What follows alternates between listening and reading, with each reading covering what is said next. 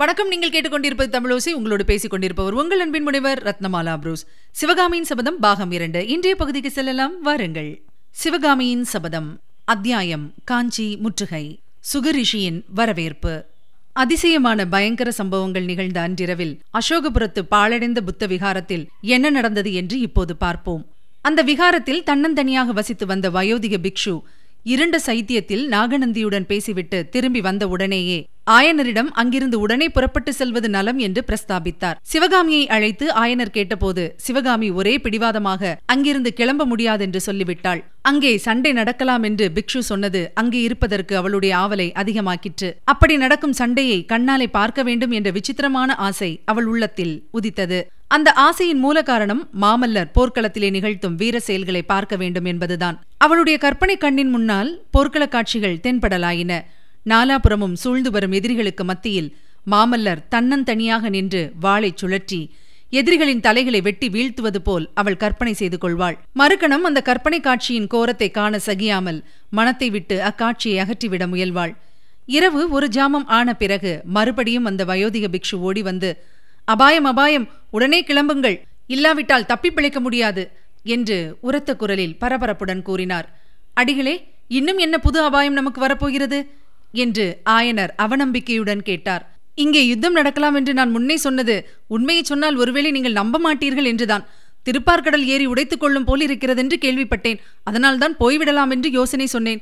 இப்போது உண்மையாகவே ஏறி உடைத்துக் கொண்டு விட்டது. உடனே கிளம்புங்கள் என்றார். சுவாமி, ஏறி உடைத்துக் கொண்டால் என்ன? அதற்காக நாம் ஏன் ஓட வேண்டும் என்று சிவகாமி சாவதானமாக கேட்டாள். திருப்பார்கடல் ஏரியை நீ பார்த்திருந்தால் இப்படி சொல்ல மாட்டாய். நாளை பொழுது விடுவதற்குள் இங்கேயெல்லாம் ஒரே வெள்ளமாயிருக்கும் என்றார் பிக்ஷு. சிவகாமி ஆயனர் பக்கம் திரும்பி, அப்பா, நான் வெள்ளமே பார்த்ததில்லை. நாம் இங்கே இருந்து வேடிக்கை பார்க்கலாம். பிக்ஷு வேணுமானால் போகட்டும் என்றாள். பெண்ணே, அறியாமையால் பிதற்றுகிறாய். வெள்ளம் வந்தால் வேடிக்கையாயிராது. பனைமர உயரம் பிரம்மாண்டமாக வரும். இந்த விகாரம் சைத்தியம் எல்லாம் மூழ்கி போய்விடும். அப்புறம் என்ன வேடிக்கை பார்க்கிறது? சுவாமி, அவ்வளவு நிச்சயமாய் சொல்லுகிறீர்களே, தங்களுக்கு எப்படி தெரியும் என்று ஆயனர் கேட்டார். பத்து வருஷத்துக்கு முன்னால் இப்படித்தான் ஒரு தடவை திருப்பார்கடல் ஏறி உடைப்பெடுத்துக் கொண்டது. அப்போது நானே பார்த்திருக்கிறேன். இந்த பள்ளத்தாக்கில் ஆயிரக்கணக்கான ஜனங்கள் செத்துப்போனார்கள். மீதி இருந்தவர்கள் இங்கே குடியிருப்பது அபாயம் என்று வேறு மேட்டுப்பாங்கான இடங்களுக்கு குடிபோய்விட்டார்கள். அந்த வெள்ளத்திற்கு பிறகுதான் இந்த அசோகபுரம் இப்படி பாழடைந்து கிடக்கிறது. இதையெல்லாம் கேட்டபோது ஆயனருக்கும் சிவகாமிக்கும் மனக்கலக்கம் உண்டாயிற்று. ஆயினும் இரவில் கிளம்ப அவர்கள் மனம் இசையவில்லை. அதோடு அப்போது பெருங்காற்றும் மழையும் ஆரம்பித்திருந்தன. சிவகாமி திடீரென்று நினைத்துக்கொண்டு, அப்பா, குண்டோதரன் சாயங்காலம் வந்தான், மறுபடியும் மாயமாய் மறைந்து விட்டானே, இந்த காற்றிலும் மழையிலும் எங்கே அகப்பட்டு கொண்டானோ தெரியவில்லையே என்று கவலையுடன் கூறினாள்.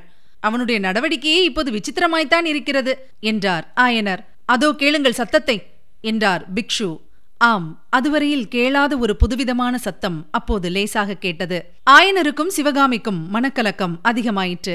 சிவகாமி, அது என்ன சத்தம் என்றாள். ஏரி உடைத்துக் கொண்டு விட்டது. நாளை பொழுது விடுவதற்குள் இங்கே ஒரே வெள்ளமாயிருக்கும் என்றார் பிக்ஷு. தெருவெல்லாம் தண்ணீர் ஓடுமோ? இந்த விகாரத்துக்குள்ளே கூட ஜலம் வந்து விடுமோ என்றாள் சிவகாமி. விகாரத்துக்குள்ளே மட்டுமில்லை, விகாரத்துக்கு மேலேயும் கூட வந்துவிடும் என்றார் பிக்ஷு. சுவாமி, இப்போது என்ன யோசனை சொல்கிறீர்கள் என்று ஆயனர் கவலையுடன் கேட்டார். இப்போது நான் என்ன யோசனையை சொல்வது? சாயங்காலம் போய்விடலாம் என்று சொன்னேன். நீங்கள் கேட்கவில்லை. பக்கத்தில் உள்ள கிராமத்துக்கு போய் ஒரு பானை தெப்பம் கொண்டு வருகிறேன். அதுவரையில் நீங்கள் இங்கேயே இருங்கள். இன்றிரவு நாம் தப்பி பிழைத்தால் புத்த பகவானுடைய கருணைதான். ஆஹா, நாகநந்தியடிகள் எப்பேற்பட்ட பொறுப்பை என்னிடம் ஒப்புவித்து விட்டு போய்விட்டார். இவ்விதம் கூறிவிட்டு அந்த வயோதிக புத்த பிக்ஷு நள்ளிரவில் புயலிலும் மழையிலும் விகாரத்திலிருந்து வெளியில் சென்றார். புத்த பிக்ஷு வெளியில் போய் சற்று நேரத்துக்கெல்லாம் அவர் கூறியபடியே உடைப்பு வெள்ளம் அசோகபுரத்தை அடைந்துவிட்டது. முதலில் கொஞ்சமாகத்தான் வந்தது. அப்புறம் மளமளவென்று பெருக ஆரம்பித்து விட்டது. விகாரத்து கதவுகளின் இடுக்கு வழியாக தண்ணீர் உள்ளே வரத் தொடங்கியது. சிறிது நேரத்துக்கெல்லாம் கதவுகளை பிளந்து தள்ளிவிட்டு உள்ளே குபுகுபுவென்று பாய ஆரம்பித்தது. வெள்ளம் பெருக தொடங்கியதும் ஆயனர் முதலியோர் முதலில் விகாரத்தின் வெளிவாசல் திண்ணையில் வந்து நின்றார்கள்.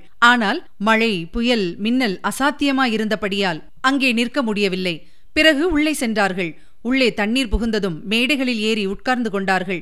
மேடைகளிலும் தண்ணீர் வந்ததும் மேல் தளத்துக்கு போகும் மச்சுப்படிகளில் ஏறி உட்கார்ந்து கொண்டார்கள். அப்படியும் அவர்களை விடாமல் தண்ணீர் மேலே மேலே வந்து கொண்டிருந்தது. அப்பா, என் அசட்டுத்தனத்தினால் உங்களை இந்த கதிக்கு ஆளாக்கினேன் என்று சிவகாமி ஆயனரின் கழுத்தை கட்டிக்கொண்டு புலம்பினாள். ஐயோ, இந்த மானையும் கிளியையும் எதற்காக அழைத்து வந்தேன் என்று வருந்தி அவற்றை அன்புடன் தடவி கொடுத்தாள். மானும் கிளியும் ஏதோ பெரிய ஆபத்து வந்திருக்கிறது என்பதை உணர்ந்து சிவகாமியின் அருகில் வந்து ஒட்டிக்கொண்டு நின்றன. குழந்தாய், நீ என்ன செய்வாய்? இப்படி நாம் கூண்டோடு கைலாசம் போக வேண்டுமென்று விதி இருக்கும்போது எப்படி தடுக்க முடியும்? அந்த நாகநந்தியின் பேச்சை கேட்டு இப்படி ஆயிற்று என்று ஆயனர் கூறி சிவகாமியின் முதுகில் அருமையுடன் தட்டி கொடுத்தார். நாகநந்தியின் மேல் ஒரு தவறுமில்லை, எல்லாம் மாமல்லரால் வந்தது அப்பா என்றாள் சிவகாமி. சிவகாமியின் உள்ளம் அன்றிரவு அடிக்கடி மாமல்லர் பால் சென்று கொண்டிருந்தது. வாசலில் நின்று தன்னை பார்த்தவர் ஒரு வார்த்தை கூட பேசாமல் போய்விட்டதை நினைத்து அவளுக்கு ஆத்திரம் ஆத்திரமாய் வந்தது. அவர் நின்று பேசி தங்களையும் கூட அழைத்து போயிருந்தால் இப்படி நேர்ந்திராதல்லவா? எனவே இந்த வெள்ளத்தில் நாம் செத்துப்போவதே நல்லது. நம்மை இங்கே பார்த்துவிட்டு சென்ற மாமல்லருக்கு ஒரு நாள் இல்லாவிட்டால் ஒரு நாள் நாம் இங்கேயே வெள்ளத்தில் முழுகி செத்துப்போனது தெரியாமல் போகாது. அப்புறம் அவர் வாழ்நாளெல்லாம் இதை நினைத்து நினைத்து துக்கப்படுவார் அல்லவா?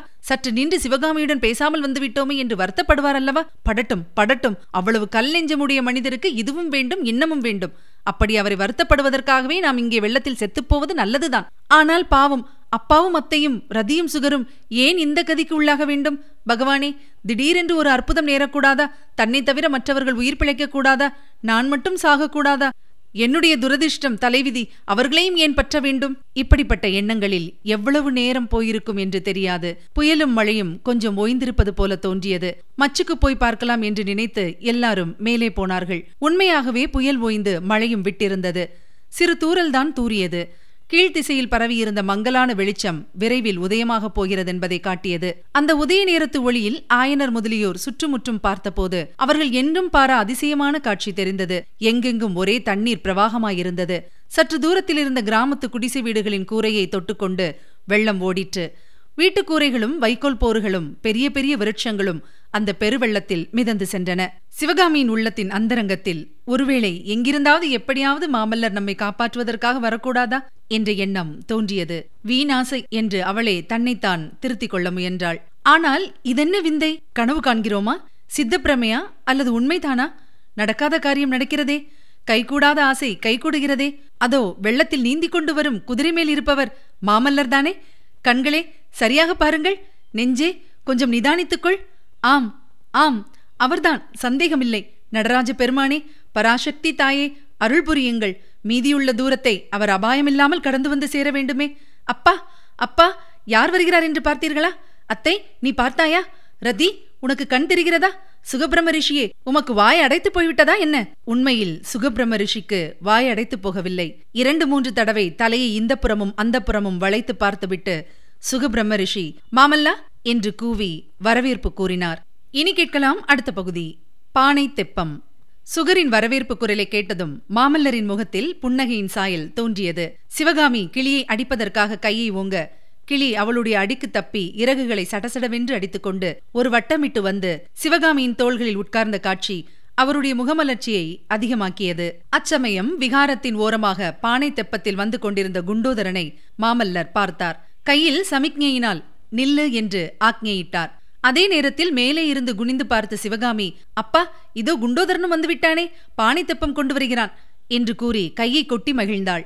இரவெல்லாம் அவளுடைய மனத்தில் குடிகொண்டிருந்த கவலையும் பீதியும் மறைந்து இப்போது ஏதோ பெரிய வேடிக்கையில் ஈடுபட்டிருப்பது போன்ற குதூகலம் காணப்பட்டது. தெப்பம் விகாரத்தின் தூண்களின் மீது இடிக்காதபடி குண்டோதரன் அதை சாமர்த்தியமாக திருப்பிவிட்டு கொண்டு மாமல்லரின் குதிரை அண்டை வந்தான். பிரபு, படகுக்கு வந்து விடுங்கள் என்றான். யாரப்பா நீ? எங்கேயோ பார்த்த மாதிரி இருக்கிறதே என்று மாமல்லர் கேட்டார். சத்ருக்னனுடைய ஆள் சுவாமி என்று கூறி குண்டோதரன் தலைப்பில் முடிந்து வைத்திருந்த இலச்சினையை காட்டினான். இங்கே எப்படி வந்து சேர்ந்தாய்?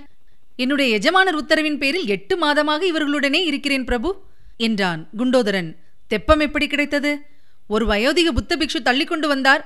அவரை வெள்ளத்தில் நான் தள்ளிவிட்டு இதை கொண்டு வந்தேன். பிக்ஷுவையா வெள்ளத்திலே தள்ளினாய்? அடப்பாவி, ஏன் அப்படிப்பட்ட காரியத்தை செய்தாய்? தெப்பத்தில் அவருக்கு இடம் காணாதென்றுதான்.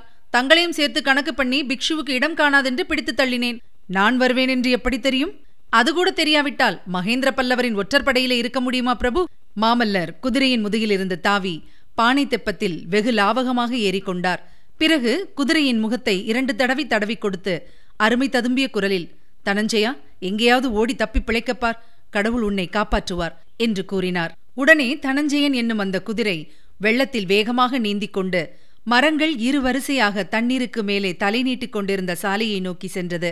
குண்டோதரனும் மாமல்லரும் பானை தெப்பத்தை பத்திரமாக செலுத்திக் கொண்டு விகாரத்தண்டை சென்றார்கள். மேல்மச்சில் இருந்தவர்களை தெப்பத்தில் இறக்குவதற்கு வெகு பிரயாசையாக போய்விட்டது. முக்கியமாக சிவகாமிதான் அதிக தொந்தரவு கொடுத்தாள். சற்று முன்னால் வெள்ளத்திலே சாவதற்கு துணிந்திருந்தவளுக்கு இப்போது உயிரின் மேலே அளவில்லாத ஆசையும் வெள்ளத்தைக் கண்டு பெரும் பயமும் உண்டாகியிருந்தன. யார் முதலில் தெப்பத்தில் இறங்குவது என்பதிலேயே தகராறு ஏற்பட்டது. ரதியை முதலில் இறக்க பார்த்தார்கள். அது ஒரே பிடிவாதம் பிடித்து இறங்குவதற்கு மறுத்தது. ஆயனர் ரொம்பவும் வற்புறுத்தி சொன்னதன் பேரில் சிவகாமி இறங்க சம்மதித்தாள். மேலே இருந்து ஆயனரும் அத்தையும் பிடித்து இறக்க, கீழே தெப்பத்திலிருந்து மாமல்லர் கைகளினால் அவளை தாங்கி இறக்கிவிட்டார். இறங்கியதும் தெப்பம் ஆடிய போது சிவகாமி ரொம்பவும் பயந்து அலறினாள். மாமல்லர் அவளை கெட்டியாக பிடித்துக்கொண்டு உட்கார வைத்து தைரியம் சொன்னார். பிறகு அத்தையும் ஆயனரும் இறங்கிய போது தெப்பம் ஆடியதனால் சிவகாமிக்கு பயம் ஏற்பட்டது. சுகர் மேலே வட்டமிட்டு கொண்டே இருந்தவர் எல்லோரும் தெப்பத்தில் இறங்கியதும் தாமும் வந்து ஒரு மூலையில் உட்கார்ந்து அண்ணாந்து பார்த்து ரதி ரதி என்று கூவினார். அப்போது தெப்பம் கொஞ்சம் நகரவே, ஐயோ ரதியை விட்டுவிட்டு போகிறோமே என்று சிவகாமியும் சேர்ந்து அலறினாள். ரதி மேலே இருந்து ஒரே தாவாக தாவி தெப்பத்தில் குதித்தது. அதனுடைய முன்னங்கால் ஒன்று தெப்பத்துக்கு அப்பால் தண்ணீருக்குள் இறங்கிவிடவே மறுபடியும் சிவகாமி ஐயையோ என்று கூச்சலிட்டாள். எல்லோரும் உட்கார்ந்து எல்லாம் ஒழுங்கான பிறகு குண்டோதரன், பிரபு சற்றே படகை நிறுத்தி வையுங்கள், இதோ வந்து விடுகிறேன் என்று சொல்லிவிட்டு தெப்பத்திலிருந்து குதித்து நீந்தி கொண்டு விகாரத்துக்குள்ளே போனான். குண்டோதரனுக்கு ஆபத்து வந்துவிடப் போகிறதே என்ற கவலை சிவகாமியை பிடித்தது. அவன் திரும்பி வருவதற்குள் நேரமாக ஆக அவளுடைய ஆர்ப்பாட்டமும் அதிகமாயிற்று. கடைசியாக குண்டோதரன் மேல்மச்சின் வழியாக எட்டி பார்த்து இதோ வந்துவிட்டேன் என்றான். அவன் கையிலே ஒரு மூட்டை இருந்தது. மூட்டையை முதலில் கொடுத்துவிட்டு குண்டோதரனும் தெப்பத்தில் இறங்கியதும் மூட்டையில் என்ன என்று ஆயனர் கேட்டார். அத்தை மூட்டையை தொட்டு பார்த்துவிட்டு அவள் என்று தெரிவித்தாள். இந்த ஆபத்தான சமயத்தில் கூட குண்டோதரன் வயிற்றுப்பாட்டை மறக்கவில்லை என்று சொல்லி சிவகாமி சிரித்தாள். உங்களுக்குத்தான் என் விஷயம் தெரியுமே அம்மா, நான் எது பொறுத்தாலும் பொறுப்பேன், பசி மட்டும் பொறுக்க மாட்டேன் என்றான் குண்டோதரன். நல்ல முன் யோசனைக்காரன் என்றார் மாமல்லர். சமய சஞ்சீவி என்றால் நம் குண்டோதரன் தான், பிக்ஷு அவள் வைத்திருந்தது உனக்கு எப்படி அப்பா தெரிந்தது? இப்படி குண்டோதரனை எல்லோரும் பாராட்டிய பிறகு தெப்பத்தில் ஒரு முனையில் குண்டோதரனும் இன்னொரு முனையில் மாமல்லருமாக உட்கார்ந்து தெப்பத்தை செலுத்தினார்கள். விரைவாக ஓடிய வெள்ளத்தில் பானை தெப்பம் இலகுவாக மிதந்து சென்றது. ஆனால் வழியில் தென்பட்ட மரங்களில் மோதாமலும் வெள்ளத்திலே வந்த கட்டைகள் தாக்காமலும் தெப்பத்தை மிக ஜாகிரதையாக விட வேண்டியிருந்தது. வானத்தில் மேகங்கள் இன்னும் குமுறி கொண்டிருந்தன. காற்றின் வேகம் குறைந்து போயிருந்ததென்றாலும் லேசாக அடித்த காற்று உடம்பில் சில்லென்று பட்டது. அவ்வப்போது நீர்த்துளிகள் கிளம்பி சுரீர் என்று மேலே விழுந்தன. சற்று நேரத்துக்கெல்லாம் சிவகாமியின் பயம் பறந்துவிட்டது. குதூகலமாய் சிரிக்கவும் விளையாடவும் ஆரம்பித்து விட்டாள். இப்படியே தெப்பத்தில் எத்தனை நாள் போய்க் கொண்டிருப்போம் என்று அவள் மாமல்லரை பார்த்து கேட்டாள். ஏன், கஷ்டமாயிருக்கிறதா என்றார் மாமல்லர். இல்லை இல்லை, இந்த தெப்போத்சவம் முடிந்துவிடப் போகிறது என்றுதான் கவலையாக இருக்கிறது என்றாள் சிவகாமி. முடியக்கூடாதா? ஆமாம், இப்படியே முடிவில்லாமல் என்றென்றைக்கும் வெள்ளத்தில் மிதந்து போய்க் கொண்டிருந்தால் என்ன? ஒருவேளை நீ நினைக்கிறபடி நடந்தாலும் நடக்கலாம். இந்த வெள்ளம் நேரே சமுத்திரத்தில் போய்த்தான் சேரும். தெப்பமும் சமுத்திரத்துக்கு போய்விட்டால் முடிவே இல்லாமல் மிதந்து கொண்டிருக்கலாம் அல்லவா? ஒன்று மட்டும் சந்தேகமாயிருக்கிறது. என்ன சந்தேகம் சிவகாமி? இதெல்லாம் கனவா உண்மையா என்றுதான். கனவு என்பதாக ஏன் உனக்கு தோன்றுகிறது? இம்மாதிரி தெப்பத்தில் ஏறி முடிவில்லாத வெள்ளத்தில் மிதந்து செல்வதாக அடிக்கடி நான் கனவு காண்பதுண்டு. அதனாலே தான் இதுவும் ஒருவேளை கனவோ என்று சந்தேகப்படுகிறேன். இந்த மாதிரி சம்பவம் ஒரு நாள் நேரிடக்கூடும் என்று நான் எப்போதும் எண்ணியது கிடையாது. ஆகையால் எனக்கு இது கனவோ என்று சந்தேகமாயிருக்கிறது. ஆனால் என்னுடைய கனவிற்கும் இப்போது நடப்பதற்கும் ஒரு வித்தியாசம் உண்டு. கனவில் நான் காணும் படகிலே நானும் இன்னும் ஒரே ஒருவரும் தான் இருப்போம். இந்த படகிலே பலர் இருக்கிறோம். அந்த ஒருவர் யார்? சொல்ல மாட்டேன். பொழுது சாயும் சமயத்தில் கொஞ்ச தூரத்தில் பூமியும் பாறைகளும் மரங்களும் அடங்கிய காட்சி காணப்பட்டது. எப்போதும் முடிவில்லாமல் தெப்பத்தில் போய்க் கொண்டிருக்க ஆசைப்பட்ட சிவகாமிக்கு கூட அந்த காட்சி ஆனந்தத்தை அளித்தது. ஒவ்வொருவரும் தத்தம் மகிழ்ச்சியையும் திருப்தியையும் பலவிதமாக தெரிவித்தார்கள். குண்டோதரனுடைய முகத்தில் மட்டும் மலர்ச்சி காணப்படவில்லை. குண்டோதரா, இது என்ன இடம் தெரியுமா? இங்கே நாம் இறங்க வேண்டியதுதானே என்றார் மாமல்லர். ஆம் பிரபு, இறங்க வேண்டியதுதான். ஆனால் தீவின் ஓரமாக வெள்ளத்தின் வேகம் கடுமை என்று தோன்றுகிறது. பாறைகள் வேற இருக்கின்றன என்றான் குண்டோதரன். தெப்பத்தை அவர்கள் அத்தீவை நோக்கி செலுத்த வேண்டிய அவசியம் ஏற்படவில்லை. தானாகவே வெள்ளத்தின் எழுப்பில் அகப்பட்டு தெப்பம் தீவை நோக்கி சென்றது. தீவை நெருங்க நெருங்க அதன் வேகம் அதிகமாயிற்று. கரையோரமாக நின்ற சிறு சிறு பாறைகள் தெப்பத்தில் இருந்தவர்களின் கண்களுக்கு பிரம்மாண்ட மலைகளாக தோன்றின. பாறைகளின் மீது மோதாமல் தெப்பத்தை தீவின் ஓரமாக செலுத்துவதற்கு குண்டோதரனும் மாமல்லரும் தங்களால் ஆன மட்டும் முயற்சி செய்தார்கள். ஆனால் தெப்பம் நேரே பாறையில் மோதுவதற்கே போவது போல் அதிவேகமாக போயிற்று. தெப்பத்தில் இருந்தவர்கள் செத்தோம் என்று தீர்மானித்தார்கள். சுகபிரம்ம ரிஷி அலறிக்கொண்டு பறந்து போய் பாறையில் உட்கார்ந்து கவலையுடன் பார்த்தார். தெப்பம் பாறையில் மோதிற்று. பானைகள் சடசடவென்று உடைப்பட்டன. மூங்கில்கள் நரநரவென்று முறிந்தன. தெப்பம் ஒரு சுற்று சுற்றிவிட்டு தபதபவென்று தண்ணீரில் மூழ்கிற்று.